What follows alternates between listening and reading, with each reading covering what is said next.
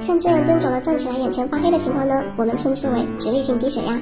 一般呢过一段时间就可以自行缓解了。这类低血压呢常发生在老年人孕妇或者是长期卧床的一类人有研究发现呢服用降压药会增加直立性低血压的发生率。孕妇有这种情况呢也是暂时的生完宝宝以后就可以自行恢复了。对于健康的成年人来说呢这种情况也是不必太过担心的。